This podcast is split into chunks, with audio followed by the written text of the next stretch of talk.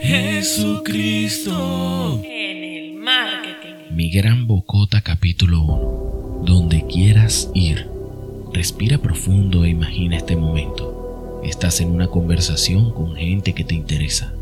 Todo genial hasta que una idea salta en tu mente y la expresas segundos antes de desear haberla metido nuevamente en la boca. Pronto como tus palabras salen de tus labios, notas ojos que te miran llenos de pesar. Alguien más dice algo, otro defiende. De pronto, tu conversación se fue por donde tú nunca quisiste que fuera. Bueno, respira otra vez. Esto no sucedió ahora, pero ha sucedido antes, ¿cierto? ¿Por qué decimos cosas de las cuales nos arrepentimos? El apóstol Santiago emplea casi un capítulo explicando este fenómeno y llega a la conclusión de que tu lengua es un timón. Abramos nuestra espada en Santiago capítulo 3 versículo 4. Mira también las naves, aunque tan grandes, son gobernadas por un pequeño timón por donde el que los gobierna quiere.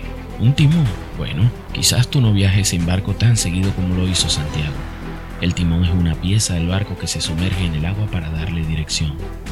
En términos simples, si el capitán quiere virar, hace girar la rueda de comando que dirige el movimiento del timón en el agua, causando que el barco vire.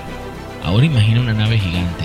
El capitán podría mover con su mano unas pulgadas de la rueda de comando. Esto movería el timón unos pies que harían que la nave cambie su destino por cientos de millas. Si tus palabras son un timón, entonces tú eres el capitán. Jesús lo dijo claro, tu boca expresa lo que tu corazón dice, tus palabras no te llevan donde tú no quieres ir, amplifican lo que tu corazón quiere. Pero hay una esperanza. Cuando tu corazón está bien encaminado, tu boca también lo estará. La salvación es la mejor evidencia. Creímos en nuestro corazón, luego lo confesamos con nuestra boca y fuimos salvos. Amén. Ahora hazte unas preguntas. ¿Hacia dónde quiero que vaya mi vida?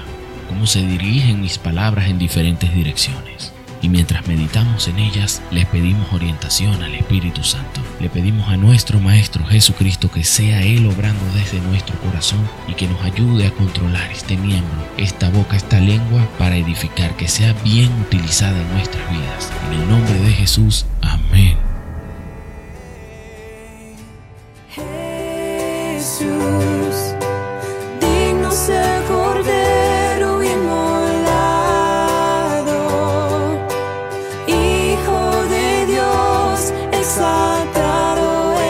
You.